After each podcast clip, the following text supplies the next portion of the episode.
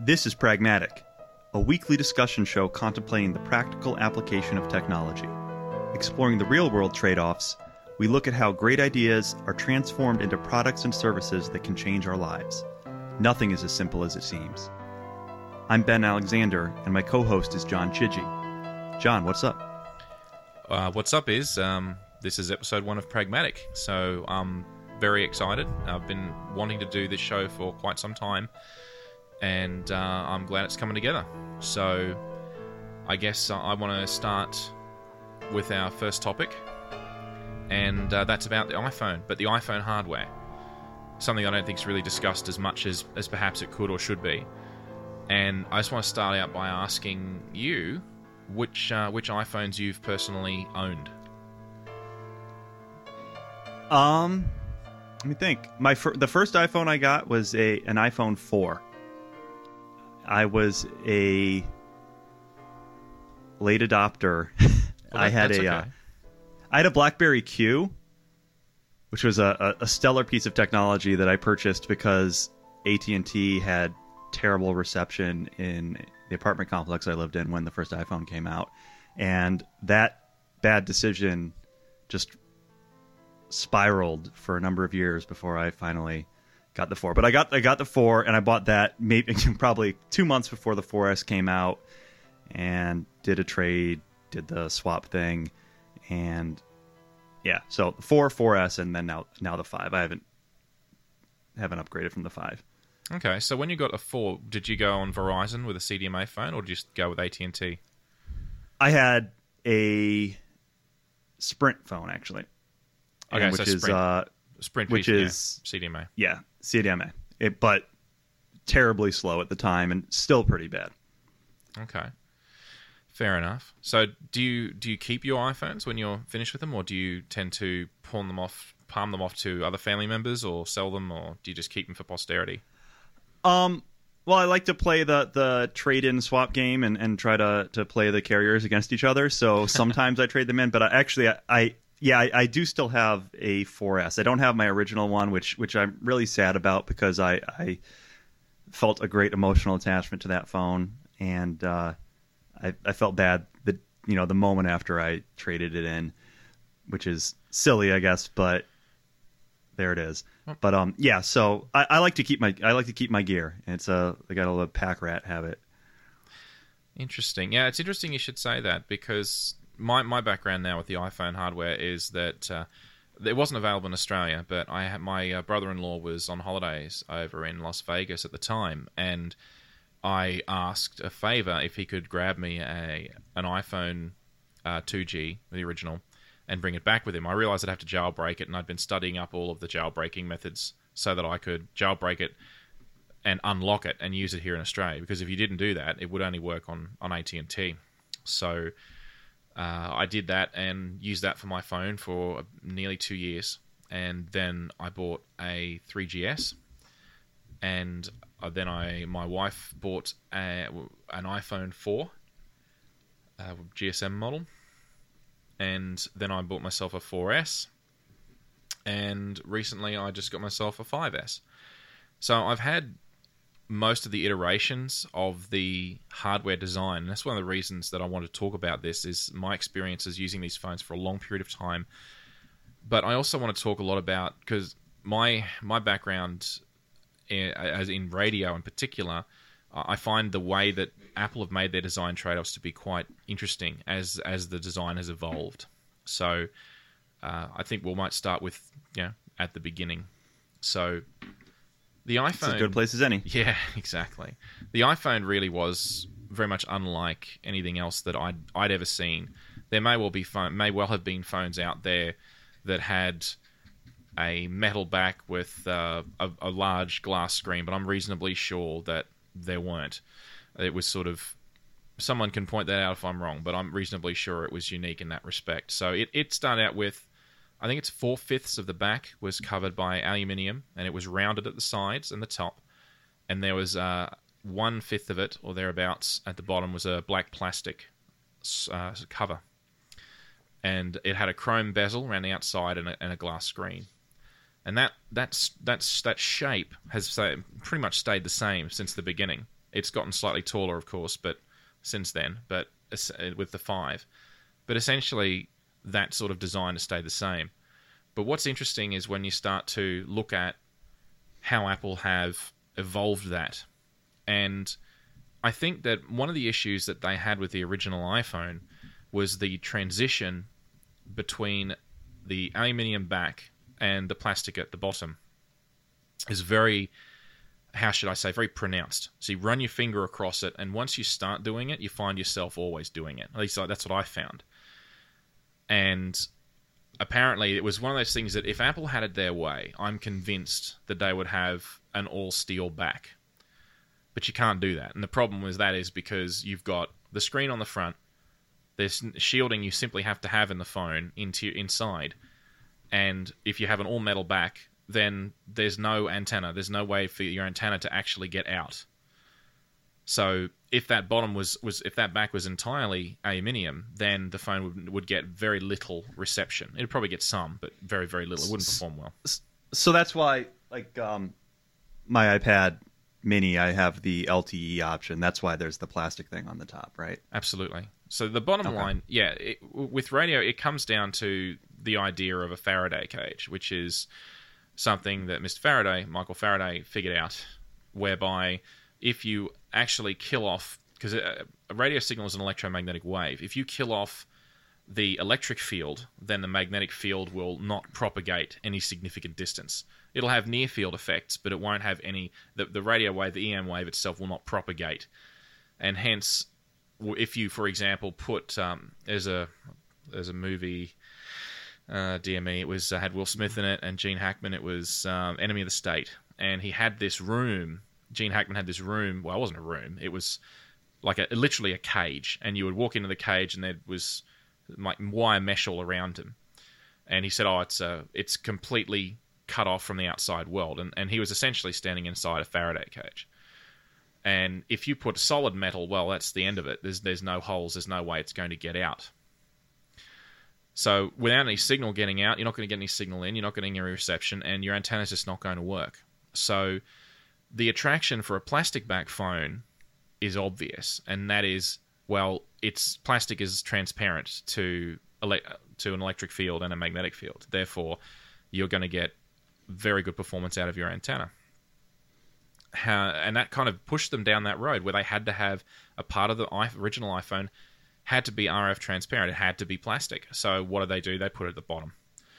And one of the trends that you see, well, I guess I'm getting ahead of myself. We'll stick with the, the two G is, for a moment. Is the bottom is is the bottom the best place to put that, considering how people are going to be using their phones and where and where towers are? Well, that's an interesting that's an interesting point. They put it at the bottom of the phone not for signal reception reasons. They actually put it in there for uh, radiation absorption reasons. So one of the things that phone mobile phones have to go through is uh, they, they're given a S A R rating, and the rating essentially is how much radio energy is absorbed by the tissue in the body, in the head, the hand, that sort of thing, different parts of the body. And phones are rated, and they either pass the guidelines or they don't. The guidelines were brought about when there was a great concern that people were getting tumours from all the radio energy. And you would hear stories about this on current affairs programs, whereby someone has an M R I of their head and there's a strikingly uh, mobile phone antenna-shaped tumour in their head. And, you know, what I mean? It's it, whether or not that was true or not, there was a perception that it was a problem, and it's shown that it, high amounts of R F radiation will damage living tissue. So there is no question that there could be some harm there. The issue is how much causes harm, and that's what's debated. So their attempt to regulate this was, well, let's get this away, far away from the, the head as possible. So the, I see. The logical place is the bottom of the phone, because the earpiece is at the top, therefore the bottom makes the most sense. So is the shield, so the shielding on the screen that you were just mentioning, is yes. that, you know, presumably is, is No, nothing, you know, we're not having radiation shoot straight out of that into our into our brain, no. right? It's coming out the the little plastic port and bouncing around. Yeah, the, it's not completely it's not a completely perfect shield. So that's that's that's the point, is that the screen itself is will will still let some radiation through. It, it in itself will create radiation, not not at cellular frequencies, but it'll still create radiation d- due to all of the, the currents passing through everything in the screen. That's also inevitable. But in terms of the cellular signal, you're not going to get as much of the cellular signal through the screen as you are out the back. So the idea is keep it as far away from the head as possible and as far away from the body as possible. Funnily enough, though, that's usually where people hold their hand. So, I mean, I, when I hold the phone now, I, I try and I sort of hold it as a, I don't know how to describe it, like a pincer grip a little bit, with my uh, thumb and my middle and index finger on the other side of the phone, in the center of the phone, and as I hold up against my ear. And maybe I'm overthinking how I should hold my phone, but it's it's certainly quite possible that that's what I'm doing. But alas, that's how I do it, because I just don't like because I because I know I know sub, I know consciously where the antenna is, and I'm like, I'm not going to put my hand on the antenna. So, but I don't think a lot of people don't think about it, or don't realize it, or both, I guess. So, you know. In any case, in the original iPhone, the Wi-Fi and Bluetooth antennas were combined, as was the cellular an- well, the cellular antenna was uh, a separate strip. Well, call it a strip, not really a strip. It's kind of like a strange hieroglyphic pattern um, of copper on a flexible circuit board. Underneath the black plastic, the Wi-Fi and Bluetooth is on the same physical piece of flexible circuit board, but it's a separate antenna. So the Bluetooth and the Wi-Fi share the same, essentially the same piece of copper as an antenna, which you can do uh, because essentially they operate on, on different frequencies. But back at that point, they were still using a Marvell Wi-Fi chip and a Cambridge BlueCore, which was for the Bluetooth. So they essentially had two separate chips, and when one chip wanted to use it and the other one didn't, they would signal and try and avoid interference and so on. So the original iPhone, and in fact the uh, the three G, had that same setup, and that was the Wi-Fi was uh, it was eight oh two dot eleven uh, B and G, and I think it was Bluetooth uh, two point oh. So all of the antennas that were required, when I say all of them, there are only two, because the original iPhone had no G P S. So that was essentially two antennas, and they were very close together, and they were both hidden behind that black plastic strip at the bottom. So that was the original iPhone. And and I, mm. yeah, I'm I'm tossing uh, images into the into the show notes here as we go through it, and they're the, it's this very. I'm am I looking at the right thing? It it just looks like this jagged edged piece of metal. I actually have a yeah. here. I'll just send you a link to it. Yep. What I've done in the show notes is I've put together a list. Of, it's predominantly, um, it's predominantly a. Oh, have you already done all the work? Yeah. Okay. All right. I've That's got, fine. Yeah, it's okay. I've, what, what basically um. In, in preparation, I, I've I've been following this stuff for a long time. I've also disassembled my original iPhone and the three G S and a few iPod Touches. So I've, I've seen inside of them myself, but at the same time, I absolutely love AnandTech and what iFixit do. I've got to say, yeah. I, I, I'm a bigger fan of AnandTech, but unfortunately, they don't always drill down to the deepest possible level. Sometimes they have. Sometimes their reviews are fantastic in that way. But more recently, my favorite an- my favorite AnandTech review is that is the review, the teardown of the U S B charger plug. Yes, I think it was the most amazing thing I've ever read. Yeah. That that much uh, uh, detail going, uh, talk about flybacks and all this stuff I had no idea even existed. And anyways, I'm sure I'm sure we'll, we'll actually discuss that at some point. But, oh, I'm sure we'll okay. get to it. So the, I gotcha. Yeah. So bottom line is there's a lot of links in the show notes that I've put in there for you all. Okay. From iFixit and AnandTech. I didn't just go through and say, you know, here's the teardown, here's the teardown. I, I went to have a look at the ones that best illustrated, because some of them are actually repair replacements for Wi-Fi, G P S antennas and so on, and they give you a much better view in that than the generic teardown of the specific parts that I'm talking about. So that was the original iPhone two G. So now we move forward to the three G. And the three G had, of course, had an all-plastic back. It still kept the, the chrome bezel and, of course, the screen and everything. Nothing else changed, really, in that respect. It was just that the back was plastic, and that gave them a lot more flexibility in some respects. But oddly enough, they didn't really need to do it because, well, the reality was that the antenna is still at the bottom, and it's still of similar dimensions to that which was used on the two G. Not... They were different, of course, but essentially of a similar size. So they could have, had they wanted to, stuck with the aluminium back. But they didn't, because I believe that they were concerned about two things. The first one, and as I said before, I alluded to before, was the transition between the materials. So the transition between the aluminium and the plastic was very obvious once you once you found it. And mine sort of, I mean... It's a phone. It gets dropped occasionally, unfortunately. It's that's reality. And when it does happen, sometimes you'll get a very minor buckle or a dent, or it'll simply undulate slightly such that it doesn't sit flat. And I think that would have irritated the hell out of them. But the second reason that I don't I don't think they liked it is uh, symmetry. One of the things that Apple are really big on is product symmetry. If you look at it, If you look at their products and you draw a line down the middle, they go to reasonably decent lengths to make sure that they are as symmetrical as they can be. So when you look at an iPhone five S, for example, and you draw a line halfway down the height, well, which I say a line across the short, the short side of it, top and the bottom, they look essentially the same. The difference, of course, okay, fine, the top's got the flash and the, the camera on it, okay. But other than that, it's it's it's symmetrical.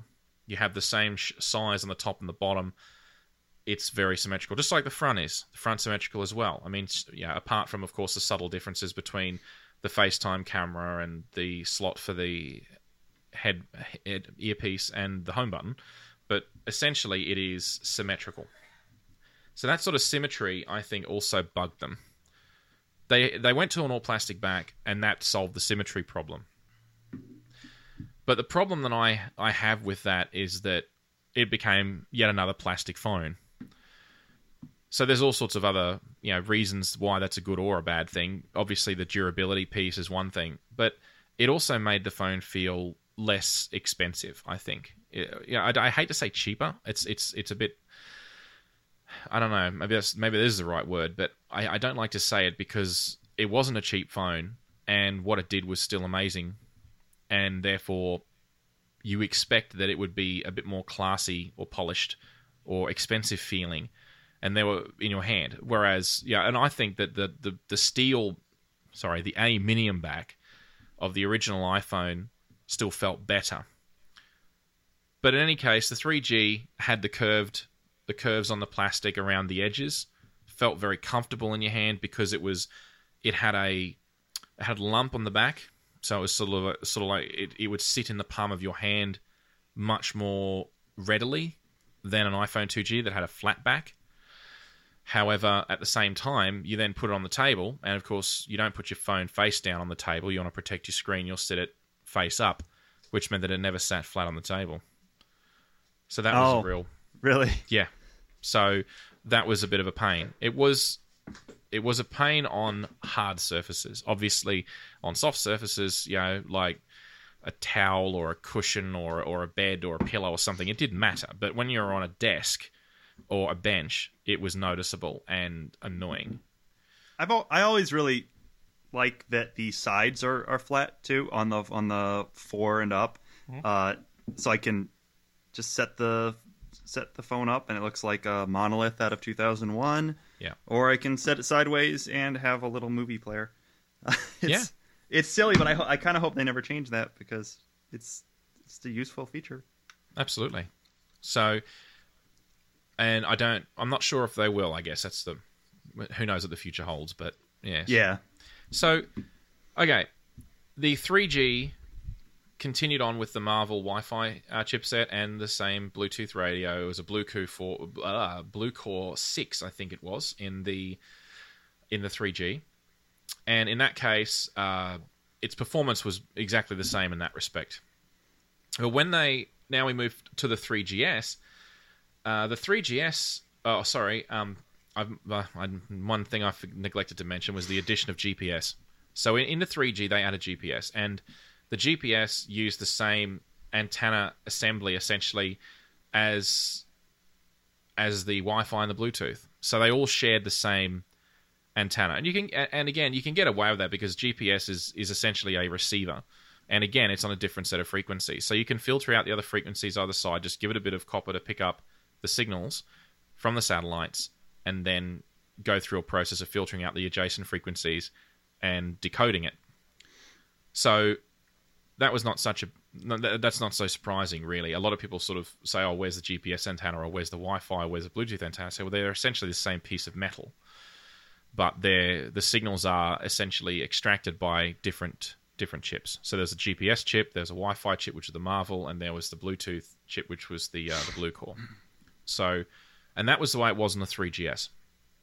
Again, bottom of the phone, as I said, same position essentially as the iPhone two G, the original. So the three G S, in terms of its hardware, it, again, it, it didn't change really, except for what was inside.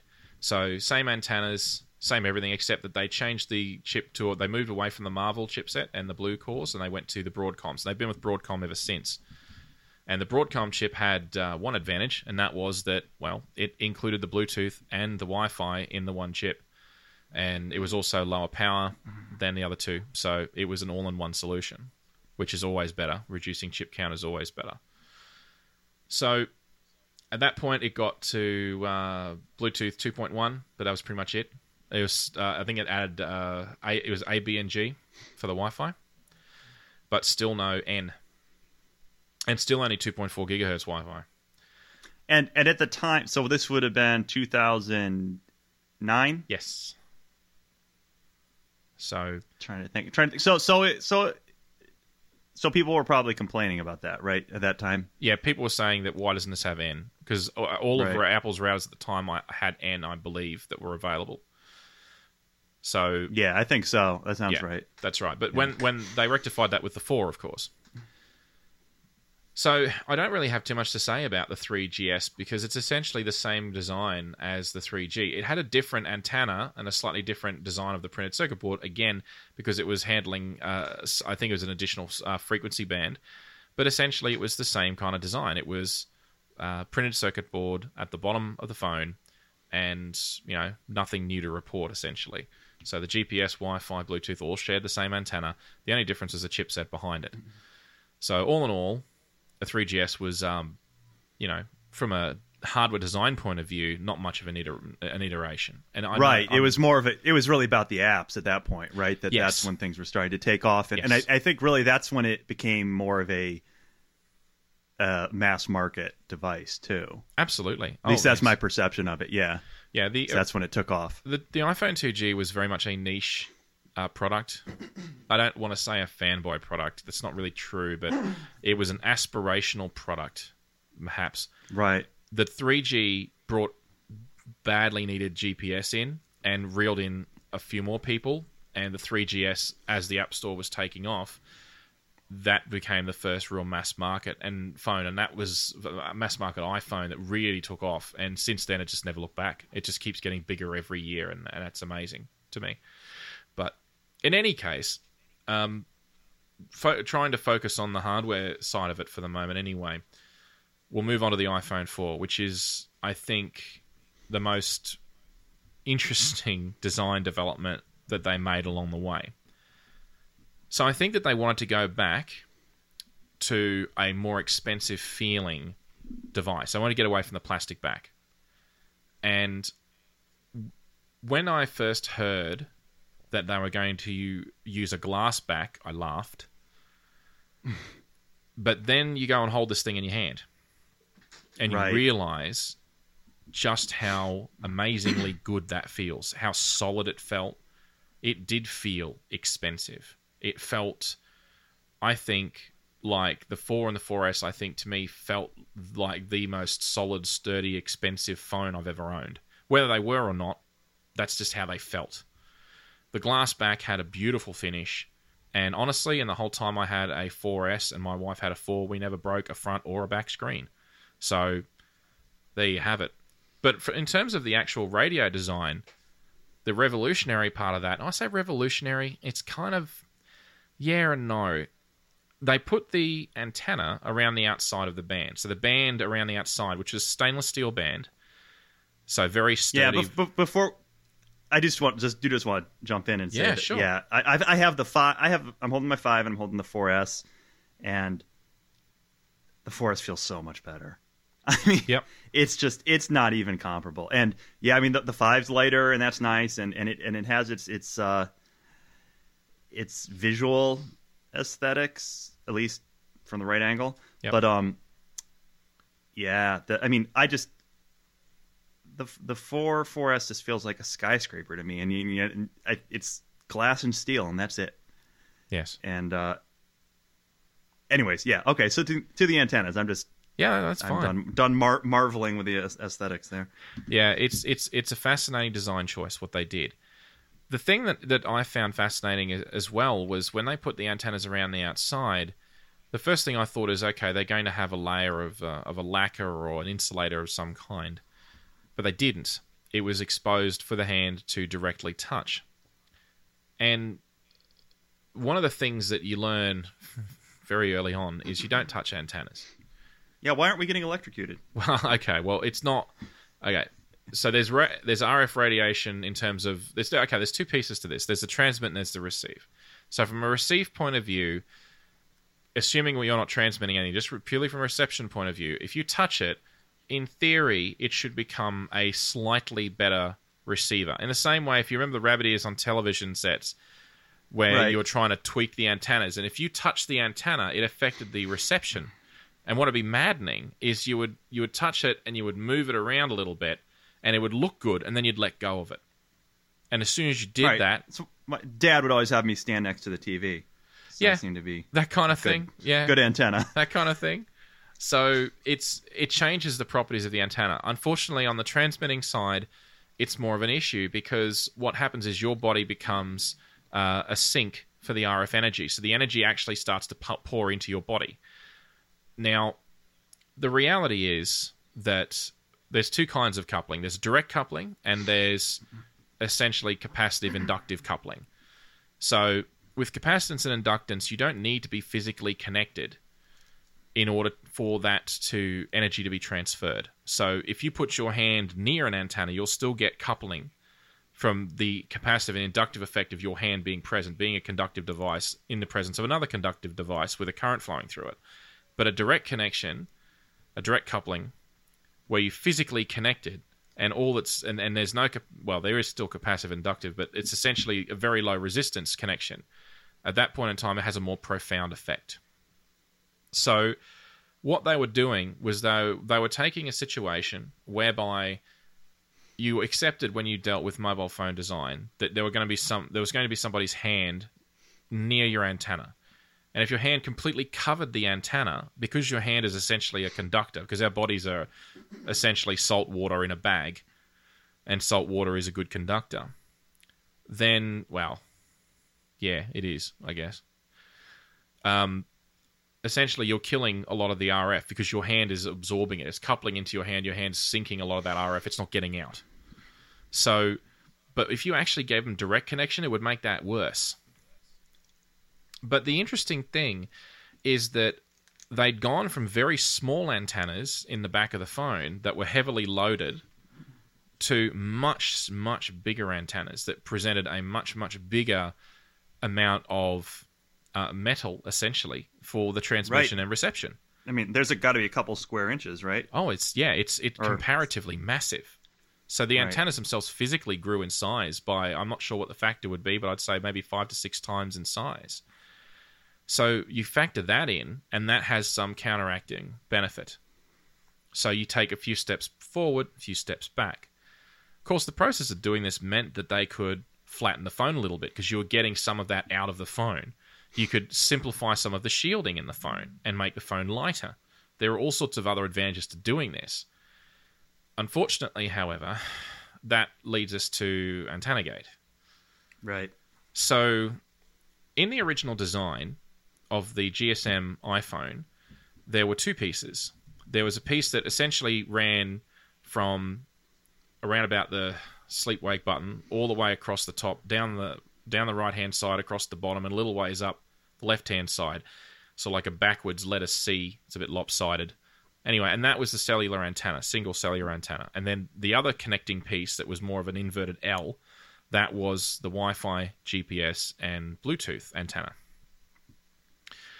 Of course, the problem was that if you bridged the two together, and in so doing, of course, you're also creating a you know direct coupling path for all your R F, what's going to happen is you're going to get one wiping out the other and being sunk by your body, and you are going to lose a lot of signal. And that's exactly what happened. Obviously, if you put a bumper case on it, or any kind of case on it, then you can't do that. And hence, you don't see that effect as print anywhere near as you, pronounced. You can't, you can no longer hold it wrong. Exactly. And I, I was laughing, well, not laughing, but I've chuckled perhaps, when I was watching uh, the press event that they held after that, which I, I still think is, a, is an amazing thing that they that they even did it. But it was, I think, the the, the most perfect, you know, put up or shut up piece that I've ever seen any company do. It was like, you know what, we hear what you're saying, and yeah, here's all of our analysis. Suck on this. Oh, and you want a free case? Yeah, have a yeah, have a case. No problem. It was just beautifully executed, and it just shut down so many people. It was very well yeah, done. We'll have to. We'll, we'll make sure to link to that, because that's, if it's still up, you know. It's, it, oh yeah, it's still there. I, I I watched it just a few months ago. It's the three of them okay. sitting on stage. They, they they're on little kind of stools and just chatting, and yeah, yeah. It was it was damage control, but it was the best I've seen at a corporate level. So anyway, when the C D M A phone came out, the C D M A iPhone, because if you recall, the Verizon iPhone four came out after the G S M by, oh, I'm trying to remember how many months it was. I should have uh, researched that. But in any case, there was a time delay. When they released the C D M A phone, they introduced the idea of essentially what they call a diversity antenna. So instead of having one antenna, you've got two.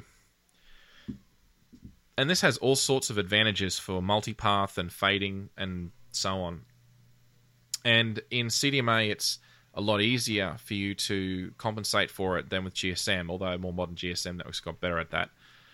In any case, not wanting to delve too much into um, you know, Walsh codes and direct sequence spread spectrum and all that sort of other stuff, uh, suffice it to say, the diversity antenna, from a simplistic point of view, gives you an alternative path for you to receive and transmit from, such that if one's compromised, you have a backup. And let's think of it that way, it's simple enough. So there was no position you could hold it in where you could feasibly get a death grip, like you could on the G S M version of the iPhone four. At least without doing some insane contortion of both of your hands, perhaps. Or putting it inside a, you know, a, a lead box, which would, you know, kill any phone. And that design was what persisted on the four S. So they changed the, the design of the G S M phone to match that. And they essentially gave it to antennas as well. And that solved that problem. The preference is still given to the antenna on the bottom. So if you look at the C D M A iPhone four or a four S, the, the antenna on the bottom is the primary antenna. And the antenna on the top section, or in the case of the, the uh, C D M A phone, it was, I believe, up part of the right-hand side and the top, was the alternative, was the backup. And again, that's exactly for the same reason. Keep the antenna at the bottom, uh, and that keeps down your R F absorption. Um, what's the... Maybe I'm getting ahead of you here, but what's... So I'm looking at the four S, and I, I, along the antennas, along the, the outer bezel, um, it's split into three parts, right? You have these little black lines that are running across at the... right before the corners. Yes. Um, is that is that related to that? Because I remember, yes, I don't think it was the same way on the four, was it? Okay, so on the four, G S M model, the four, it had the lines, but one of the lines was cosmetic because okay. they wanted to be symmetrical. And, it, and you know, it's like Steve Jobs said, you know, what did we do? We drew a line on it, you know? It's like, push here, push here. And disaster but these, strikes. I, I mean, I can, I can feel the, there's a little ridge there. Like, and maybe it... Yeah, if you pull the phone apart, you can clearly see the ones that are there for a purpose and the ones that aren't on the four. But if you look at the photos from iFixit, you'll see how the actual chassis itself is physically broken in those places. I mean, I don't mean broken, broken. I mean, as it doesn't make a... There's no conductive path. So the bl- so the black okay. is essentially an insulator between the antennas. It's more pronounced, of course, when we move on to the five and the five S, and we'll get to that. So that design, getting back to the more mundane things, uh, used a more recent Broadcom chip on the four, which then supported N, but N was only supported on two point four gigahertz. I believe it did support dual band, but not N. Another interesting point about those Broadcom chips, as I was researching this, because I had wondered about this, is that Broadcom chips also include an F M radio decoder. Yeah, I know. It's not used. Right. I know. Uh, why not? It's right in there. I don't know, Apple. Anyhow, never mind. It's like, I guess, oh, any, yeah, that's that's I, another one. I, I, I every time, I mean, I love... Uh, reading about what Broadcom's doing, because it's you're always you're getting a glimpse into the future, and and they're they're really just consolidating and, and getting, well, I'm sure we'll get to it, but they're they're putting out some incredible stuff now. I think that's definitely a good one just to hold that thought, and we'll and we'll we'll circle back to that at the end, I think. And it's not okay. just not just Broadcom, but yeah. So all right, moving on to the four S then. So hang on, no, I haven't talked enough about the hardware design of the four. So you had a glass front, glass back. The bands around the outside, stainless steel, so very, very strong, doesn't corrode. Well, it does corrode, but it doesn't corrode anywhere near as quickly. Uh, very scratch and impact resistant, well, relatively speaking. And it looks really good two years, three years, four years after you bought it. It doesn't scratch easily. It doesn't, it doesn't fade. It doesn't change anything. It's just, it's right. it, it looks great. Kind of like, even even as as long as you don't totally shatter the screen, the chips even they add a little character. Yeah, well, the the funny thing is that it, uh, I'm I'm sure you've uh, seen or uh, seen photos of the a DeLo- of a DeLorean D M C twelve, right? Uh, and I say a DeLorean D M C twelve because there's only one model of DeLorean. So yeah. Anyway, sorry, but the DeLorean, of course, had a stainless steel uh, skin on it, brushed uh, stainless steel, and it it still looks spectacular today. Uh, there's as, a guy. Mm, Oh, sorry. They, I just—it's off topic, but there's a guy that uh, drives around town here, and, and his, his license plate is McFly, and he's got one of those, and it's fantastic. It's just the coolest car, right? I mean, how yeah. how can it? It's the best. All right. I know. I, I am a little bit jealous, but then I read about all the problems that they had with that model, and oh, all, terrible and car. Like, oh my god! But still incredibly cool. It is. I mean, yeah, it's one of those. Uh, yeah. Mm, anyway. Okay. So so that's the four. And the thing about the four, what they did with the the design around the edges was very interesting, because what they did is the band itself didn't cover the full depth of the phone. So the glass protruded beyond the extremities of the band. Right. And like a good twenty, twenty-five percent looks like. It, I mean, was, it comes out a good bit. It was significant. And yeah. in order to improve the effect of how it felt in your hand, because you had to have some kind of a transition, and clearly they were still, well, I'm I'm thinking about the design trade-offs that they must have made, and obviously there was a decision made at some point whereby the stainless steel was going to be uh, slightly larger than the actual glass piece, and in any case that was the, short, the choice the design choice that they made. And I mean, it worked out okay, but the point is that the glass around the outside has a very fine, it's not a chamfer exactly, it's more of a ridge that's cut into it slightly, and that smooths and rounds off the edges of that glass. And when it sits in your hand, although you can feel the transition between the metal to the glass, it's actually not that uncomfortable. It was the first thing that I noticed when I picked one up in the store for the first time, is that transition. Yeah, it, it almost looks like it's inset, just, I mean, by a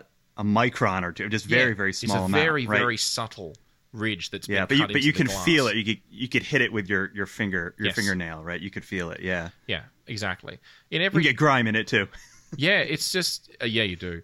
Yeah, I remember cleaning that. So anyhow, it's coming from a three G S, going to a four S, which is the transition I made, uh, my wife having, having a four, I didn't get to hold it that much. So the point is that uh, that transition, it was very, very striking at the time, but I was amazed how quickly I just tuned it out. And it felt natural enough, and it felt... Because right. I loved how solid it felt. And that glass finish was just so nice and just felt so expensive and just so precise. It was just lovely. And I didn't mind it quite so much. That said, if there was a way they could do it more like the original iPhone, um, because that way you've got a beautiful steel... Sorry, I keep saying steel. It's aluminium. An aluminium back. But at the same time, you've got... It's a flat back, like the iPhone four was, so it wasn't curved like a three G or three G S. It was made out of an... Because I think the aluminium finish is just as nice as the glass, but they chose to go glass. And, and, and that's fine. That was the design decision. It improved the symmetry of the product. So you had glass front, glass back. You know, it, it improved symmetry in that dimension. But the bottom, and it was And it was daring, too. It was very... Yeah, absolutely. It was a I mean, big departure. And... and, and you know, probably the last smartphone or last phone we'll ever really see that was that striking, you know, that stood out that much for for its time. That, yeah, you know, it's just, you can only do that once, and, and they did it. Well, I, yeah, never say never, but I'm, I will say that it was... Right, yeah, I guess we'll see, right? We'll see what they do with the six.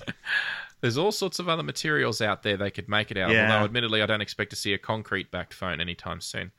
But, you well, know, I, I love I love trolling through Apple patents, and they have those. Uh, they have some patents on meteorite.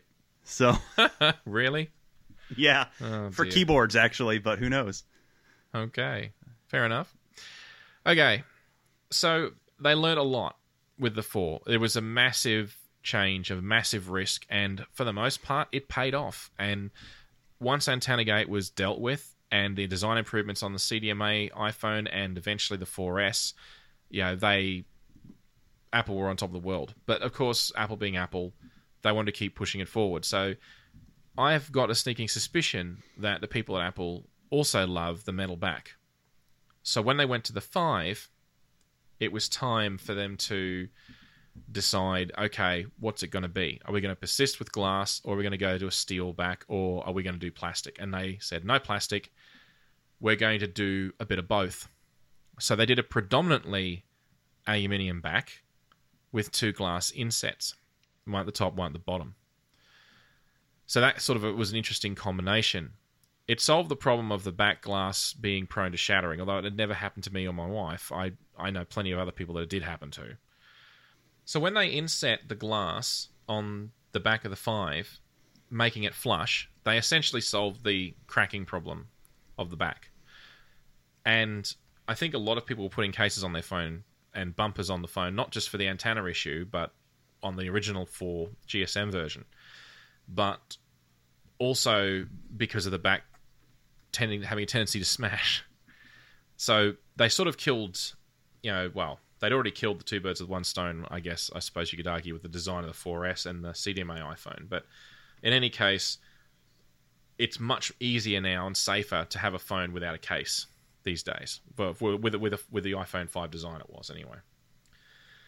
But they did something interesting with the design of the aluminium, but that I hadn't done before, which was they put a diamond cut, and I know they say diamond cut like that's some kind of big deal, but you know, right? Take, I've got half a dozen diamond cut yeah. or d- diamond edge saws in the basement. Yeah, e- exact same thing, right? So it's like, yeah, okay, but anyway, yeah, it's a bit precision cut, whatever. It's a beautiful chamfer around the edge of it, and it looks so striking against the the rest of the finish. And that's all well and good. But unfortunately, and uh, I feel a bit weird sort of saying this, and I think I have said it before previously, but I'll say it again, is that I have soft hands. I work on a computer all day. I don't swing a pickaxe or a shovel. And, you know, my hands are quite soft. They're not, I don't, you know, it's not like I moisturize them or anything, but, you know, they're just not, they're soft. And I can feel when I hold in my hand, I can feel that sharper edge on the edge of that phone. It's sharper than the glass by a noticeable amount. And it's not curved at all like the original th- like the original iPhone was, because it had the aluminium was curved on the sides, and of course nothing at all like the three G or the three G S. And I find that very disconcerting. When I, when I'm when I was using, because the iPhone five S design and five out five design is essentially the same. So when I've been using it, I find myself moving the phone around in my hand unconsciously, because it's just disconcerting holding it in my hand in one position for any long period of time. As complaints go, it's mild, sure, but in any case, it's it would have been nicer if it was rounded and not chamfered, in my opinion. But obviously they well, have, yeah. I'm looking at I'm looking again. I just have the both I have the five and the the four S in front of me, and I'm looking, you know, very closely at the at the uh, the band on the four S. That there is a chamfer there too, um, but it's significantly smaller. I mean, it's it's not as deep at all. I mean, it's about it's less than half, right? Yeah, and. And it doesn't have, maybe they used some softer diamonds. Maybe they just used, like, rubies. Yeah. Uh, but, uh, or they just sanded it down with some two hundred grit. But it's, and probably because, you know, the, the way the, the four S and the four are sandwiched, it, you don't get that as much. You're not going to get that feel. But, yeah, I know I can, I can feel exactly what you're, you're talking about. And I've no, I haven't, I don't think I've ever really, it never bothered me as much until I started putting a case on this. I got I, my uh, my first five just kind of died on me. The screen screen went dead, and they just gave me a new one, which was really nice of them because I was didn't have AppleCare. But uh, I put I got one of the uh, the five S cases. I went one of these product red ones, and I you know I've I've always been morally opposed to uh, to putting cases on phones, but. I gotta say, it feels a lot better. Okay. And I wonder if that's part, you know, and it's just, it's, or not, it's, it's much, it, it really makes clear how the five is, is, is less humanely designed. Right. And yeah. And, and I guess, and I, th- I mean, that, that's what you're talking about. You know, it's also, you know, the, the thinness also is, uh, uh, maybe it's a, you know, maybe it's being overly critical of it, but It's as soon as soon as I got it, I felt like, wow, this thing is going to fly out of my hands, and well, yeah, it doesn't it, it doesn't inspire confidence the way that the four S did, and it's I think the combination of the lightness, the thinness, its aspect ratio, and and and that those edges and the, the materials that they chose. It, to me, that to me it adds up to an to an experience that is worse. And not to look at, but to hold, right? Yeah, and exactly right. And I, I agree with most of what you said there. I think that the fundamental issue for me is that it doesn't feel as comfortable in my hand.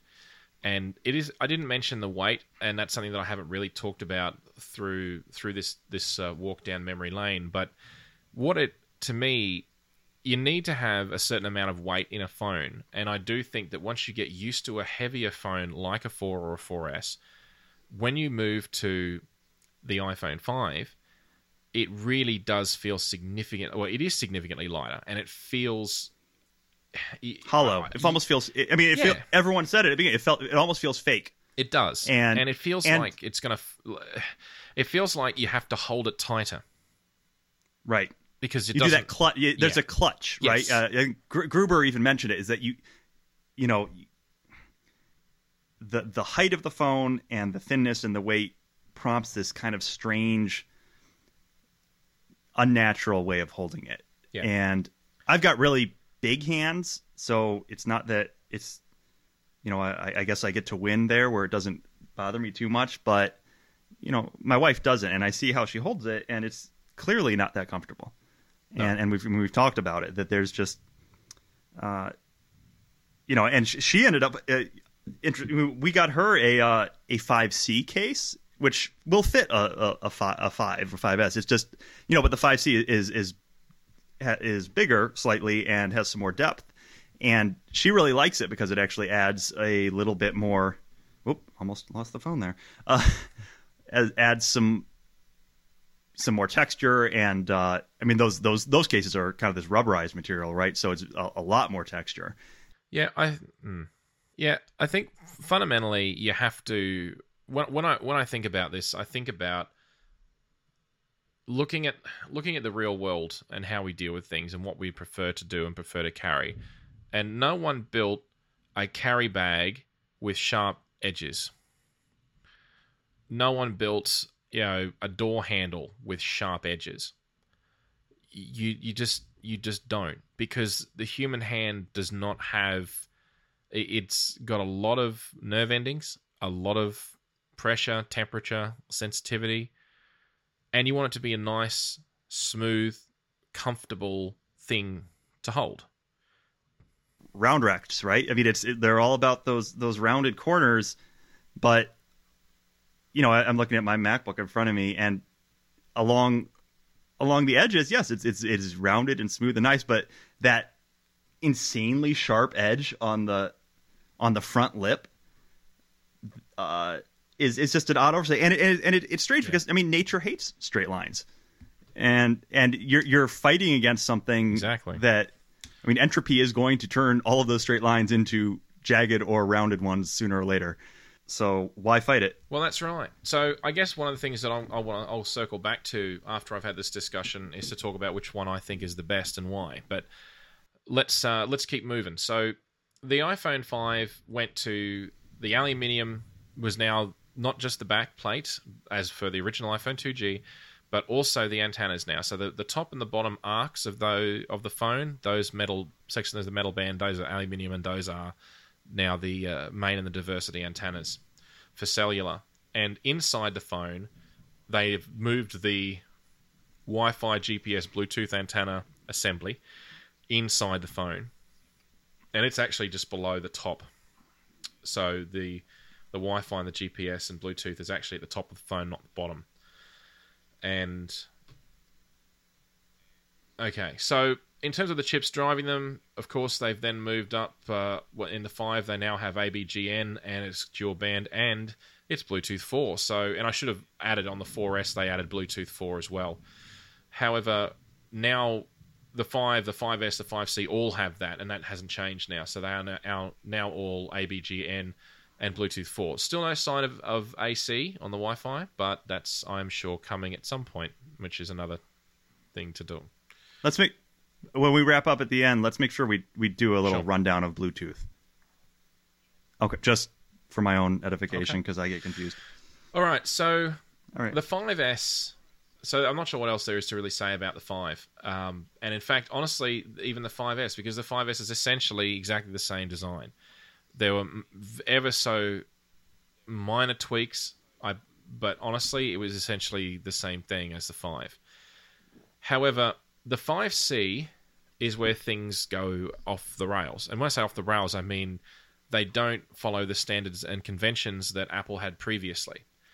So if we think back to the previous plastic back phones, the plastic back phone that was last produced of the three G S, unlike the three G S, this plastic back phone, the five C, has a flat back. But it also has the curved sides that you would that were more... I think analogous to the original iPhone, the iPhone two G. Not quite as rounded, mind you, but still, I have to admit, having held having held one for a while, the five C actually feels very comfortable in your hand. It's also a little bit heavier than a five S. The downside is it's plastic. The antennas inside them, just because of now they're all plastic, you can hide them inside. And you'd think, oh, they may put them in some different location, but the truth is they haven't. All they've done is they've taken what is essentially the five and the five S design. Instead of using aluminium, they've used mild steel, which is fine because I mean it's doesn't need to. It's protected now by the by the plastic case essentially from you know significant corrosion, and uh, it's you know cheaper and in some respects stronger anyway. So that's that's that's bespoke mild steel. And uh, polycarbonate. Well, yeah, I'm so sorry. It's polycarbonate, not plastic. Yeah, no kidding, huh? Can, can we put that? To, can we just put a bulletin in that and uh, let everyone know that polycarbonate is just plastic? Yeah, yeah, we can. I mean, polycarbonate is a is a plastic. There's a hell of a lot of things that are plastics. Um, but yeah, I just uh, it seemed to me quite. And the iPhone five and five S is made out of Reynolds wrap, so that's mean. Uh, maybe. Yeah. Anyway, but um, it, it it felt when when they do the video on that, and they said, "Oh, it's made of it's unashamedly plastic, and you know it's polycarbonate. It's just the most beautiful polycarbonate we've ever done." It's like it's kind of like when Steve Jobs up on stage talking about how it was the size of the aperture on it, it collected more photons. And it's like, are we back in high school, guys? I mean, what are we, what are we talking about? It's like, call it what it is. Relax. It's okay. You don't have to play it up. It's got a plastic back. Okay. It's fine. But, but polycarbonate sounds uh, nicer. I, that, that's what, that's it. I mean, are. it's, it's, it, fingernails you know? down the chalkboard to me, mate. That's that's the problem. Is I listen and I'm like, oh, you didn't have to say that, but all right, that's marketing spin for you. But in any case, right. in any case, it feels great. I I would say that the five C feels better in my hand than a five S does. In fact, I'd say it feels better in my hand than a four or a four S does. And the only thing that its score, in my opinion, drops is because it still is just plastic, and and plastic will always have a feeling to it of of cheapness. Now, whether that's deserved or not, I've thought about this a lot. Why is it we associate plastic with cheap? And all you got to do is look around at a, well, let's see, I'm trying to think of the equivalent Dollar Plus store, Looney Plus stores, or you know. What's uh, what's an equivalent in North America? Uh, you know, this you go yeah. into a bargain store and they've got a plastic container there for two bucks, and it's you know however many uh, gallons. I assume it's gallons. You know, like twenty liter container, whatever that is, um, whatever metric, whatever imperial measurement that is. But the point is, it's it's here's a, here's a plastic box. It's two bucks. Throw your stuff in it, and you know, slide it under the bed, and it's out of you know. Right. Well, yeah, exactly. And plastic. Plastic has the the connotation of cheap. I think one, you know, one because we have all these products that have that are cheap. You know, then a lot of crappy products that are made out of plastic because it's it's just the right material to choose for that because it can be produced cheaply and and the manufacturing costs can be a lot. You know, in, in terms of machining and and and uh, and you know building the factories to build these things. That yeah. It's a lot easier to work with, but it's all. I think also it. You know, if you go back forty, fifty years, you think, you know, think about The Graduate, right? You know, plastic went from being this wonder material, which it is, to uh, something that's that's ubiquitous and thus not valued, yep. right? That's you, it. You know, what, why, you know, how much, you know, not, I can admit that I'm sure a, a, a large part of the reason why why the four, four S feels better to me is that my brain knows that it's made out of, of glass and steel. And and to my brain, you know, whether it's true or not, glass and steel is harder to make and harder to work with and more expensive and, you know, and better than plastic, even if plastic outperforms it in every other way. Uh, and even if it's not true, it doesn't matter. It's because it's there. That's just... It's hard. It's it's wired into us at some at some level culturally, and that's it. You I know, do. is it a is it a recy- is it a recycled you know, uh, Coke bottle, or well, or is it a recycled glass Coke bottle? Well, I, I do I do wonder with plastic whether or not it's been too much of a good thing because plastic has not, has really only been around for sixty years, something like that, as a mass-produced item, and I don't know, maybe people have just gone nuts on it because now we know how to use it, we know how to make it, we can make it into anything, or not anything, but we can make it into a, lots of different things. It's become so ubiquitous, we see it everywhere, that we get we kind of get a bit sick of it. And the funny thing is, you think about glass, and something you said about working with glass, people have been working with glass for a heck of a lot longer than they've been working with plastic. Right, right. So it's interesting that the that the metal back or the glass back phone or the, the metal ridge on the phone uh, feels more modern when in, technically the materials in use are in fact much much older. Oh, ancient, yeah, right, right. Well, and you think about uh, you know, uh, high performance ceramics, and you know, jumping to to you know the automotive industry that you know. Uh, the cylinder linings in Porsches are are, are clay. Yeah. they're, they're, right? Yeah. That's what they are. Crazy. It's the right material. Um, so on the subject of materials, and I guess this is where I want to sort of just quickly talk about, which I think I've, I've almost reached that conclusion about which phone I think is actually the best to hold in your hand and why, is honestly, in my opinion, is the original iPhone. Because it has the metal back, it's flat, it feels really comfortable in your hand because the, the edges, the, the sides are rounded, it has a good weight to it, it does not feel cheap, it feels quite expensive, and it is a beautifully designed phone. But the funny thing is, I, I used to think the four S or the four were would be the next design after that, in terms of, in my opinion, for comfort. But no, I actually am going to side with the five C. And I say this because I think that the five C is extremely comfortable, but because of my association with plastic meaning lesser quality, I have a hard time, I suppose, what's the word, swallowing it? No, appreciating it, I think. Perhaps that's the problem. In any case, I have a five S, and I still love my five S, don't get me wrong, but I just look at the design trade-offs and I think to myself, why did they create the five C?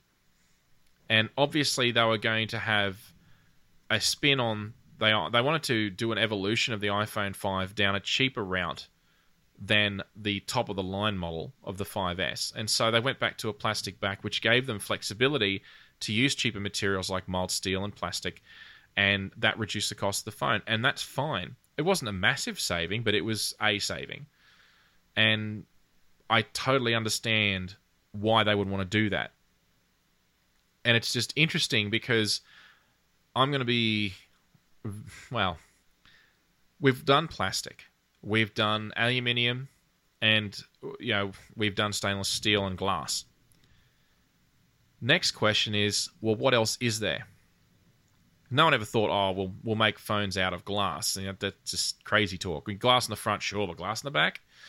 So Apple did that. One of the things that came to mind as to what else they haven't tried that could be worth trying is carbon fiber. Mm-hmm. There have been people talking about carbon fiber for quite some time, ever since it was popularized by Formula One, and hence now it's it's become very common, in, in becoming more and more common. Right. Even in planes. We're getting to the point where, yeah, it, and it might, it might start to be feasible here. So. Yeah, but the problem with carbon fiber is there is there, it's a rigidity problem. And, right. and I keep coming back to, well, if you're going to use carbon fiber, you're stuck with the design like the five C, which is you have a steel subframe within it, giving it additional additional torsional stability. Whereas if you go to, you know, if you stick with your metal, there's no need for that because your outside case adds that structural rigidity to the phone. So it's a, it. If they go to carbon fiber, I've got to think to myself, because that'll be an additional cost. Carbon fiber is a bit of a pain to, to work with because you've got to cook it and layer it, and it's all, you know, it's not like injection molding like with plastic. It's not like a milling machine. It's a very yeah, different. Your, your yields are not going to be as as reliable. Exactly. There's, there's I think gonna have, they're going to have a lot of yeah. There's a lot of precision yeah. issues as well, I think. So there there tends to be a bit of. Yeah, I think it tends to be, how should I say, I, maybe it just comes back to the, the how long the technology's existed. So carbon fiber composites are you know, far more recent developments, whereas people have been milling aluminium and mm-hmm. steel and making glass and so on for a long time, and, and injection molding plastic for longer, much longer than for carbon fiber. So maybe it's just a matter of the maturity of, of, of making carbon fiber. But that's the first one that comes to mind. In fact, I'll be honest, that's that's probably the only one that really comes to mind. Um, well, uh, what about the two that I'm thinking of? Are well, there, there's the rumor of the the sapphire, you know, sapphire glass, the whole thing, and I don't really know much about that well, other than they they bought that company, right? And um, and also liquid metal, which also is shrouded in marketing speak. So I'm not yeah, sure. Look, liquid metal's just a fancy name for the different compos- um, sorry, uh, alloys that they're that they're experimenting with. It still comes back to fundamentally uh, a metal versus a plastic versus you know glass, which is a, sil- a silicon. But it's just um, whereas carbon fiber is something different. Whereas you know right. sapphire is different again, but I guess. it's a it's a matter of it's, but how do you control the it's cost? Just stronger glass. Yeah, I right. mean, Sapphire is. Well, maybe they figured it out. Maybe they got it. Hmm, I mean, I don't know. Maybe. What about? He, okay, so here's here's a crazy idea. I've thought about this. Uh, you know, you've you've t- you've bought a lot of Apple gear, sure. right? Um, I don't know if you've ever taken apart one of their boxes and realized just how incredibly well put together these things are. And yeah, shipping. Uh, you mean the shipping boxes? Yeah. Yeah. The well, the the yeah the. You know, your you get your iPhone and you open up the box and, and just you know, it, it's it's just incredibly sturdy, uh, amazing use of cardboard. So so what about what about that? What about a bamboo phone? What about right? I mean, there there are because these things are, are approaching this this point of being disposable, and mm. how long do they really need to last for? Um. I don't know. I, I I've thought about that. That you know, this the, the box that your iPhone comes in with with a little bit of, of ad, added protection. You know, some, some more some more work. I mean, it's you know, it's not enough as it is. But could you could you make a iPhone out of cardboard? Uh, anything is possible. Uh, I guess my my biggest okay. There's. I mean, w- whether you should or not isn't the okay. question. I'm, I'm, I'm saying, you know, think about the performance characteristics, well, right? If, you, if, if such a thing existed, what would it? How? What would it yeah. be like? I mean, that, that I guess the examples you're giving there, so wooden, or well, essentially paper is a wood. It's a wooden wood-based product. It's pulped uh, wood fiber. But the the interesting thing is that they are all R F transparent, so you'd have no reception issues in that respect. But Uh, rigidity, I guess you make it thick and strong enough, weave it together the right way maybe, and well, I guess it could have similar strength. I guess uh, the issue then is uh, now I have to coat it to make it water resistant. Uh, otherwise, right. if it's you know if it's a carbon, sorry not carbon, if it's uh, paper or cardboard, if that gets wet, that's gonna swell and buckle and fall apart. And if it's bamboo, I guess it's more resistant to that, or wooden be more resistant to that, but it's, you know, yeah, it's going to pick up potentially, you know, moisture and dirt, and that'll change the coloration of it, so you'd have to you have to stain it first and seal it, and mind you, a wooden-backed iPhone could be kind of cool. I don't know how big a market is for right. it, but yeah. But it's interesting ideas. Yeah, I, to, it's a, this is a thought experiment. It's an interesting. Yeah, I, I hadn't thought of those. Seems like we're probably stuck with aluminum and plastic for for the foreseeable future. I think so, and and that's fine. With and aluminum is is a wonder metal. Oh sure. Oh yeah. No, a- a- aluminum is is incredibly versatile, and uh, it, it really didn't take off so much until recently. But in the last maybe ten years, I think. And it's just, it is really amazing because it's so highly recyclable. Once you once you've taken the bauxite and you've got the alumina out of it and you smelt it into aluminium, at that point, all of that energy put into converted to aluminium, you're at a point where it now becomes much easier to recycle. You just, you just can melt melt it down and, and reforge it, essentially. Right, and that, that that's to me that's the biggest argument against what I just suggested is is that you know Apple's you know famously cornered the market on aluminum and. Uh, why mess with a good thing? I think, yeah, we're stuck with aluminium for quite a while, but and and obviously it's it's also a lot cheaper than something else fancy like you know the Surfaces, the Microsoft Surface is made out of uh, magnesium uh, alloy, right. and it's it's more expensive.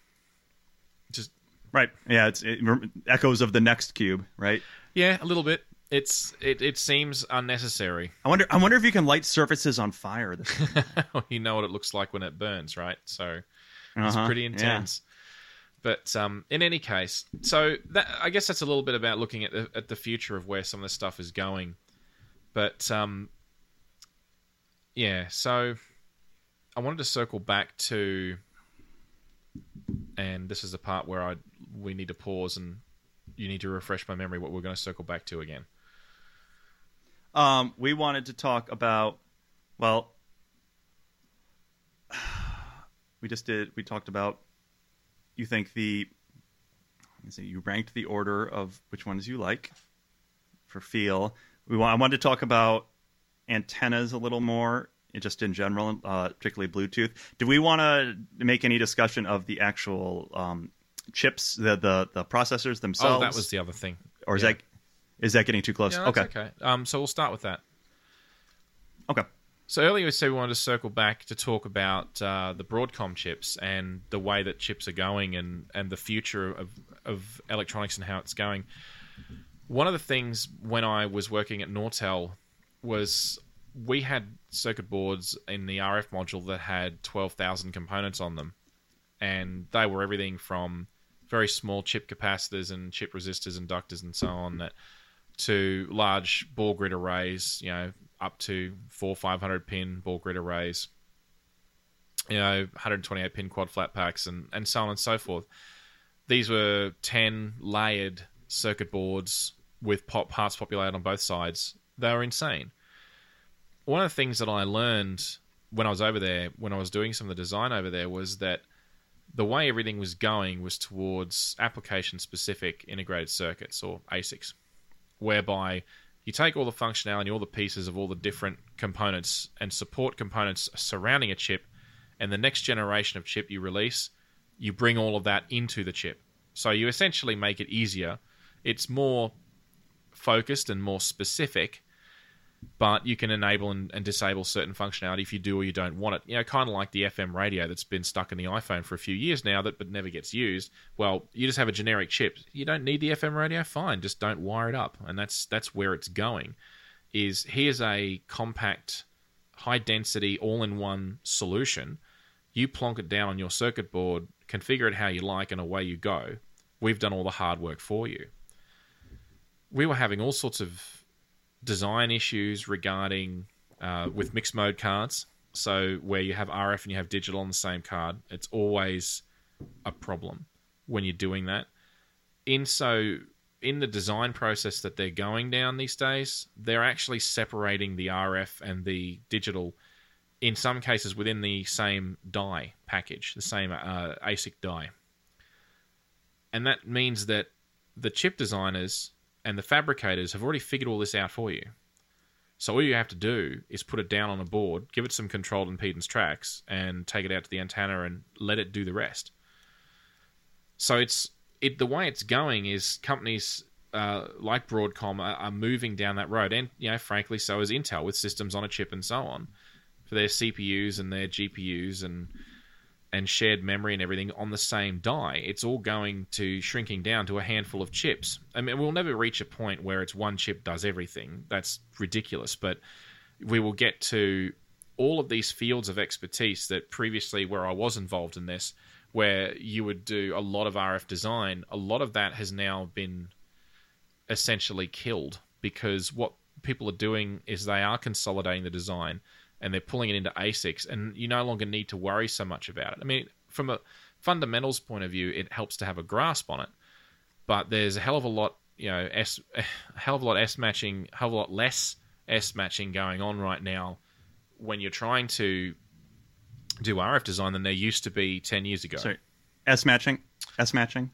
Uh, it's yeah, yeah, S S11, S twenty-one. It's uh, forward, reverse uh, power when you're dealing with R F. So it's uh, I should probably give you a link for that. It's uh, I'll just make a note, but yeah, it's uh, sort of hard to explain. You need a net, use a network analyzer, and you look at your the amount of energy that's being transferred. So it's about matching the impedances correctly using a, a an inductor match or a capacitive inductor or a capacitive match. And I did some of that on the uh, one of the projects at Nortel that unfortunately was canned, so never saw the light of day. But alas, that happens in R and D. So, um, which always sucks, but that's life. Anyway, yes. So broad, the Broadcom chips are a perfect example of where this industry is going. And if you look at the each of the circuit boards that they extracted from the original iPhone two G up to the five S. Then you can see it. There's less chips. It's the boards are becoming smaller. There's less layers in the stack. They are essentially becoming lower, and as a result, becoming lower power. All of this stuff also reduces the amount of design time that you need to have for the hardware side, which is, of course, a, a massive time saver. So you've got less interactions to figure out between the different I Cs. If you have a look at some of the earlier designs, I think of the three G and the three G S, they had this uh, series of R F gaskets, and you'll see that on the iFixit teardown. They separate all the chips into separate sections to separate the R F and the digital components of this of the circuit. Sort of thing that we were doing uh, ten years ago on the R F modules, and the more recent models barely have that at all, because a lot of it's now been contained within individual chips. So, and this is sort of one of the epiphanies that I had, was the area of design I wanted to get involved with, R F design. I decided uh, when I left Nortel not to continue pursuing that as a career, simply because it was becoming a handful of places around the world that would now actually do that. And they were all the, the chip fabs and chip designers. The, it was no longer the Nortels of the world or the Ericssons of the world. It was now a handful of chip manufacturers. Broadcom's one example. Qualcomm's another. Texas Instruments, yeah. and... Uh... T I do more fab than they do design, but they do do some design. Uh, Lucent, I think Lucent is still kicking around designs. Um, there's quite a few different brands, but seriously, it's it's a significantly smaller market than it was. So, and and I never did any ASIC layout myself, although I did I did... start down that road, but I just decided that no, I didn't want to continue doing that. But anyway, so yeah, interesting stuff. More integration as we go forward, less and less chips, less complex hardware design in many respects. But then I suppose the additional space that that frees up and the power that's it takes less power, you know, there'll be room for new features, new hardware, like Touch I D, for example, and other things. Right. Yeah. That's what, well. That's what I was going to ask. Is so as we're, you know, as these these systems get. I mean, I'm looking at a. I'm comparing the teardown of the three G S to the five S, and the most striking thing is is it's all battery, yeah, right? No kidding. And um, so the the the power required to run these devices is dropping generally, right? Yeah, it's the problem is that there's so many things driving that. People tend to fixate on certain things and not others, which, you know, is uh, it's just it's just I guess it's just a depth of understanding. But everyone knows right. that the Retina screens require a more intense backlight simply because, well, there's a more higher dense grid of of pixels for which the the light has to pass through. So. Right. And that's that is more of a power drain. How significant that is, I haven't crunched the numbers, but it is a component. The other thing that's now is better than is an improvement though is the the dies are are getting, you know, smaller. So the processors are getting smaller. So they've gone from oh dear forty-five nanometer. I'm not sure how how far they've gone now on the A six. So I haven't. Yeah, yeah, twenty something. twenty nanometers, right? twenty-eight. So, twenty-eight, yeah, something like and that. Then yeah. uh, Intel are talking about fabbing at fourteen, I think. fourteen. That's the Sophia, yeah, right? They just announced it. They just that, announced it, exactly. Yeah. So, I mean, they're heading down towards sizes that we just thought were science fiction. The lower you go, the less power you need to switch the transistors, which means the less power it's going to consume, which is, you know, amazing and fantastic. Uh, it also means that your your leakage between junctions unintentionally is worse, much worse. So it's... It's not as simple as, as you might think, but what's what's what, well, what, what you've got inside a, an any integrated circuit is a bunch of transistors, not in two dimensions but in three dimensions, and each of these transistors has a, a base, an emitter, and a collector. And what, what you're doing is you're turning them on and off. You turn them on and off, and as you do so, you are essentially allowing electrons to pass through the gate, and that's how you you know, you, you arrange them in different different uh, as flip flops, as NAND gates, AND gates, whatever. And as you right. do that, that's how you control the passage of, of logic through the C, the C P U or the device, whatever the hell it's doing. But the problem is that as you pack them closer and closer together, you will get le- you will get accidental leakage from one transistor oh, to its okay. partnering transistor just on the other side, right next to, adjacent to it. So you have one logical operation going on can cause another Correct. One to yes, screw up, exactly. basically. So okay. that sort of that sort of problem. As, so you need more error correction and well, right? it's or... the, it's the, in order to get the fab right, you need to look at the insulating materials that you're using, and it's also about um, impurities. So oh, so it's something that that a, a chip itself may be, um, may.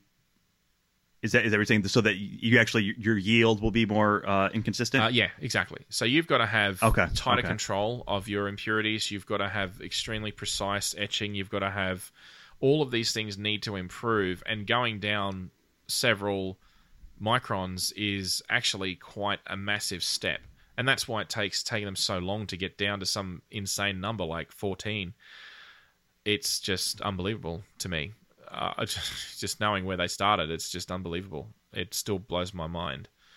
But in any case, uh, the point is that the less power you need, then that's a battery saving, so you can get away with that. But now you're adding more technology. So uh, the other other piece that's that's driving uh, the battery size as well is the cellular usage. One of the things that people really don't seem to have as much of a grip on is the fact that cellular radio usage these days is reducing as well. So it comes down to the fact that if you have...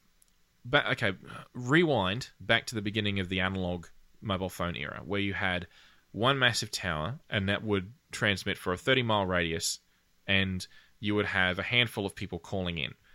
Now, when you're so far mm-hmm. away from the antenna, then you need to have a longer antenna yourself. So you have the... Usually they had extendable antennas, and you just like you pull the pull the, right. the extended antenna out. Yeah, you, yeah. Plug have your have your Star Trek plugged into your uh, yep. your B M W and, and that that, yeah. that sort of right. thing exactly. You have the antenna in the center of the roof or wherever. Anyway, and you would be pumping out five watts maybe of those maximum power, fair bit of reasonable amount of juice, maybe one watt. But when digital came in, they started to reduce the power because analog, the signal noise ratio you can get on, on digital is a lot better, because digital noise, digital signal, you can re- eliminate noise through uh, uh, signal regeneration and noise cancelling, and which is more difficult to do with analog. And not just that, they also were becoming more popular. So instead of having one cell cell phone right. tower covering a thirty mile radius, you could now have, say, ten in the same amount of area.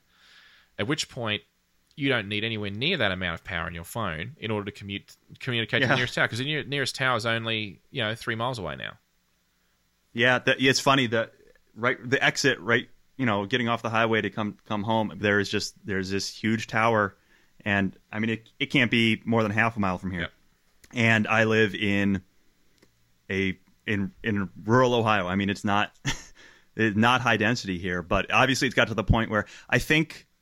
I was reading uh, a white paper by um, oh, what's the? It's one of these, uh, one of the new Chinese uh, companies. Uh, I can't think of it, but but but that the you know the the capex for one of these towers is about thirty thousand dollars, and the opex is about the same, and so you just you know just kind of do the math and figure out how many, you know, how many people need to have have uh, have an account before that makes sense, and it's not that many now. No, it isn't. And the, the economies yeah. of scale are really getting to a point where it's a lot better than a heck of a lot better than it was ten years ago. But uh, in any case, that's also counteracted by the um, the shortage, quote unquote shortage, of R F spectrum, where they're now charging more and more for it. So when when Sprint or Verizon or A T and T bid for a bit of spectrum and say, you know, I'm I can fit. You know, six wideband C D M A channels or whatever I'm transmitting on this frequency, um, and everyone else says, well, yeah, but we want to do the same thing, and then they can do a bidding war, and they end up charging millions and millions of dollars for it, just the rights to use that spectrum mm-hmm. for five years. Uh, yeah, the cost just went up. So it, it used to be a lot cheaper, and now when they start doing spectrum auctioning, it's uh, yeah, it's no longer so. In that respect. But anyway, so the idea is that the more and more cell towers you have, the less power that you need. So you can get away with a smaller battery. And in the smartphones, that, that's meant that you can also get away with smaller antennas, hence why the antenna sizes were shrinking. So they, they used to have the extendable antenna, and the last phone I had that had an extendable antenna was a StarTAC X, and that was about twelve years ago. And it was a beautiful phone. I love my phone. But in the end, Nokia had led the charge. and essentially they went to these little little nub antennas that were no more than an inch long that would stick out of the top of the Nokias, like a fifty-one ten or a thirty-two ten, right. So on. And then within a few years, they disappeared inside the phone. And at that point, you know, plastic back, so it was R F transparent, no problem. And uh, then people sort of thought, well, this is a lot better. You know, I don't have to worry about, you know, knocking the little knobby antenna off. I mean, replacement antennas were an item that we used to sell when I worked at uh, Dick Smith Electronics. You know, we used to, oh, I've got a broken antenna. Here, come on, we got one of those. Uh, not anymore. It was all hidden inside the phone. And because of the increased number and, and hence the density of coverage for your radio, you were able to get away with that. But for short periods of time, you still need to transmit at those sorts of power levels. And that's one of the things you'll find. If you're in a fringe level, uh, sorry, a fringe area, and you're a long way from the nearest tra- tower, you'll still be able to talk to it, but it sucks your battery dry faster than you can blink. And the phone right. runs really hot, and it's obvious that something's wrong. For example, I, I just I did a uh, a site inspection just two days ago, actually, out at uh, a city um city township, the town called uh, Kingaroy, and uh, this place is just outside of town. I had one bar of reception. I had three G, yay, so I could still you know send and receive data, which was good because I was still trying to answer emails when I was out there. And my battery went from ninety-eight percent to about fifty percent in the space of an hour and a half. And that was with very Jeez. light usage. And that's the that's the problem, because the battery is assuming that you're in a built-up area and you've got much lower power requirements in order to trans- to get your signals to and from a radio tower. So the batteries are, have been shrinking. Now we move to smartphones, and suddenly we have big screens we need to power. And it's like, oh, okay, well, I need to have a bigger battery again. And so now we've seen the reverse trend, whereby batteries and phones were getting smaller and smaller, antennas getting smaller and smaller. Now we have the reverse effect. Now we've got batteries getting bigger and bigger, and smartphone screens getting bigger and brighter, and it's uh, it's a, funny to watch it working in the other direction. Yeah, it's. Uh, I'm thinking about my Kyocera sixty thirty-five, uh, probably yeah, probably two thousand three, two thousand four, something like that, and and the. I'll have to crack it open and see what it looks like on the inside, because that would, uh, the thing would just go and go and go. And that was at the time when, you know, they're really they, what we're talking about, where there is, there were very few towers. There was, you know, no, no high speed data to speak of at all.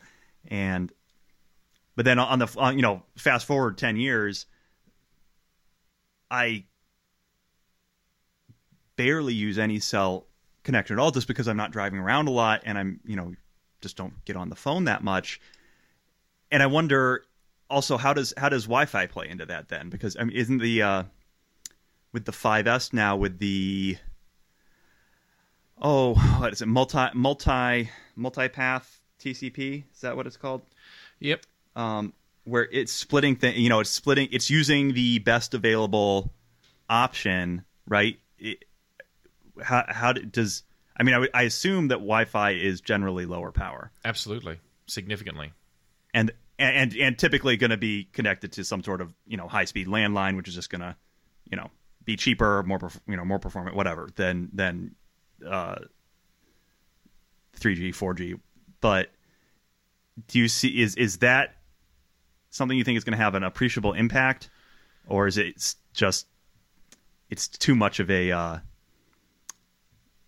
and I guess it just depends, right? Depends on if you're in an area that's bathed in Wi-Fi. Yeah, well, the pro- okay, the, there's the issue with with radio power is it's a question of bandwidth versus distance, and the bandwidth that you need in order to transmit your data is based on the, the rate of the of the data you're intending to send. So, if, for example, it's just a voice, you're just trying to send voice data, then you know there's eight kilobit per second or thirteen kilobit per second vocoders that you know, turn your voice into uh, a bit stream that's then encoded and sent over the cellular network.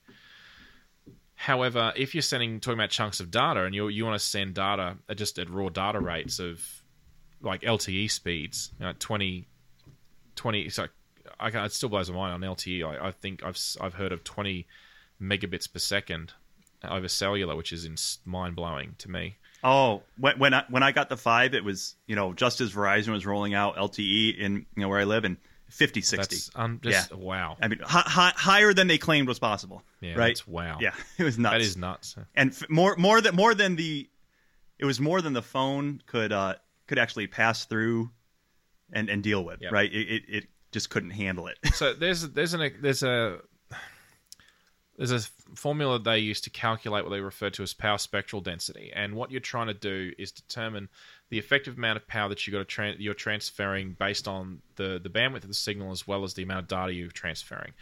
So when you've got Wi-Fi, where you've got the advantage is distance. The range of Wi-Fi is such that it all falls apart beyond, you know, one hundred meters or so, or, you know, how right. many yards, or a couple, a couple, a couple walls. Yeah, well, yeah, exactly. The signals are extremely low power, and they're designed to be that way because the devices that were were originally designed with Wi-Fi, they didn't want to use much power. Bluetooth used to be similar, but they've taken Bluetooth to a whole new level with, you know. Yeah, let's talk about that. Bluetooth yeah. four. Well, it's not really too much to say, but the the point is that it's even lower power than Wi-Fi, which is what why it's become attractive. But the difference between Bluetooth and with Wi-Fi is that the amount of bandwidth available on Bluetooth and the amount of range on Bluetooth is even less, which has allowed it to drop to this point where it's now become such a low-power connection that it's looking like it may finally replace something like an infrared controller, which, honestly, I hate infrared. Because if you're not pointing it in the right direction, and in some rooms, even if you're pointing it in the wrong direction, sometimes it'll bounce off the walls, you know, and you might get lucky. But, you know, seriously, it's such a it's a it's a terrible technology, infrared. I, I played around with it for years, and and just oh, always problems. Whereas something that's done over radio doesn't have those sorts of issues. Like, for example, infrared sometimes doesn't work in a bright room. You open the front window, sometimes infrared will get interference. Yeah. Really? Uh, if you have direct sunlight in certain parts of the room, it can scramble infrared signals. It's just, you know, depending on the quality of the receiver and the sender and all that other stuff, it, you know. I think it's funny that, that yeah, I'm sitting, when I'm, we're watching our Apple T V, I will have, that that I will have a better experience and a faster experience and, you know, and faster interaction with it by using my phone to jump on the Wi-Fi. And you're using the, the iPhone remote rather than, you know, and so it's it's bouncing, you know, fifty feet over to the Wi-Fi and then back again, uh, rather than using the, the purpose-built, you know, has to do one thing remote that's five feet away from the T V. Yeah. It just, I think that kind of nails it right there. It's not a good technology. No. And, and and the funny thing is, though, that it's taking us this taken us this long to get to a point, and we're still really not there, to be honest. I mean... What, where's the generic all-in-one Bluetooth remote control? I mean, it's not there because most products, T Vs and so on, still don't support low-power Bluetooth. And so maybe the Apple T V does, and maybe our Apple devices, some of them do, most of them do now, but it's not ubiquitous yet. It's still a fringe... Well, fringe, is it fringe? Is that fair? Maybe it is, but it's still not popular enough. It's not ubiquitous enough.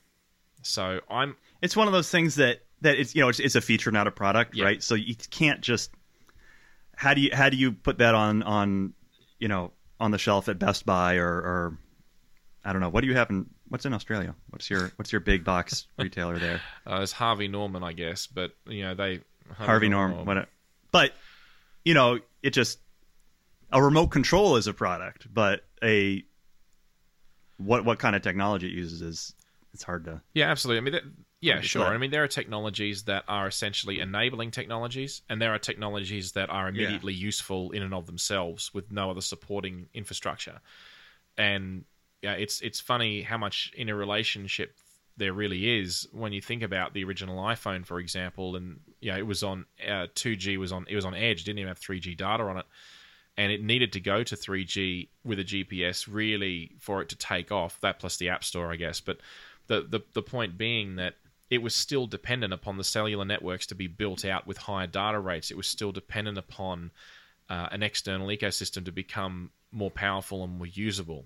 But when that happened, it took off. And I feel like Bluetooth, uh, low-power Bluetooth is going to be very similar. Is that a, a, a, once we reach a critical mass of devices, there will be certain technologies, like the T V remote is just a simple example, where it becomes oh, you know, finally we can do away with this infrared thing and we can have a truly intelligent remote with bidirectional communication and, and remote setup on a website and all these other features that, you know, you currently can't really do. And that will then become right.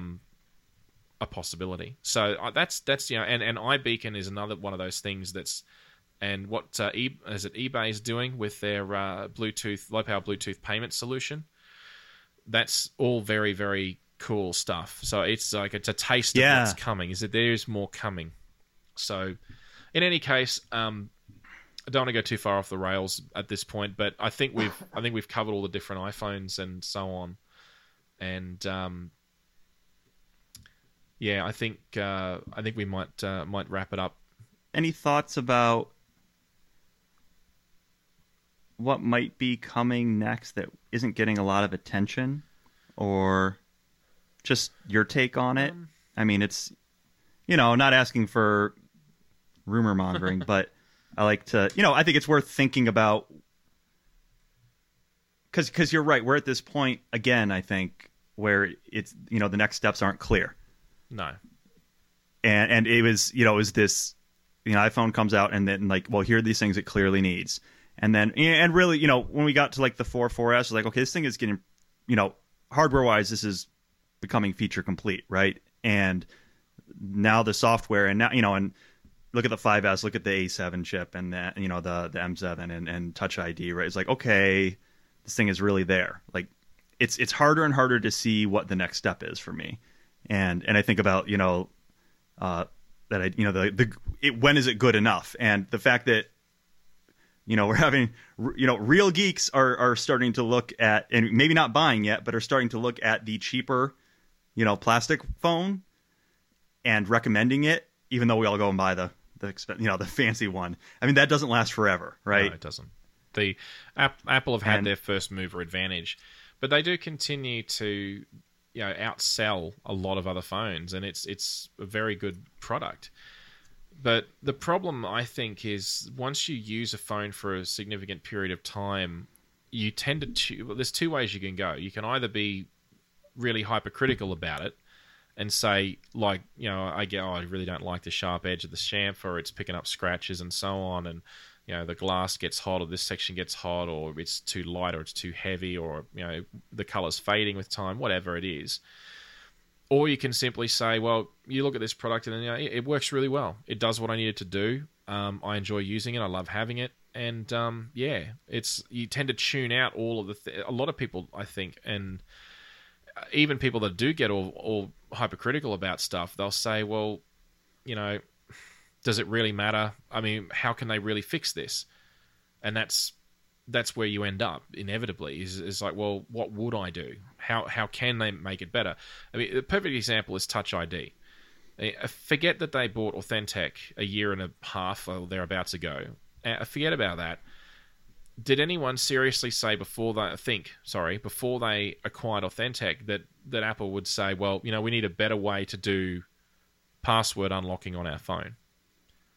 And most people would not have come up with that, despite the fact that a, no, we're talking about th- three D displays and yeah, holograms. That's what, and... that's what people do. They think, oh, well, you know, it'd be so good if it had like a built-in projector, or it had a laser keyboard that it projected on a desk, something right. like out there and cool. Rather than thinking about it from the point of view of what is it day to day that annoys me about this device that can be made better, right. and that's well, and the that's, way to think about it. Right, and that's the yeah. You know, we're ending on a good note here, right? Because that, that's what this, this show is about, and it's. I'm glad you you know used the word uh, being hypercritical, and it's you know in it, the the healthy way to do that is it's not about tearing. You know, when we're complaining, we're not even complaining. We're talking about the the uh, relative demerits of the five five S's chamfered edge. It's not. All this thing sucks. I just I want to trash it. It's it's an exercise. It's it's it's us thinking the way that a product designer thinks. Because I mean, what what we think doesn't matter. I mean, it's it's it's who what the you know Apple industrial design team. You know those those are the guys that get to make those decisions. But we can we can learn from it, and we can examine things like you know that, that are that are minute that the that that edge, you know, that chamfer there, uh, for you, right? It has an outsized effect on your experience of the phone. And, you know, interrogating that is the same process that, that leads you to come up with an idea like Touch I D.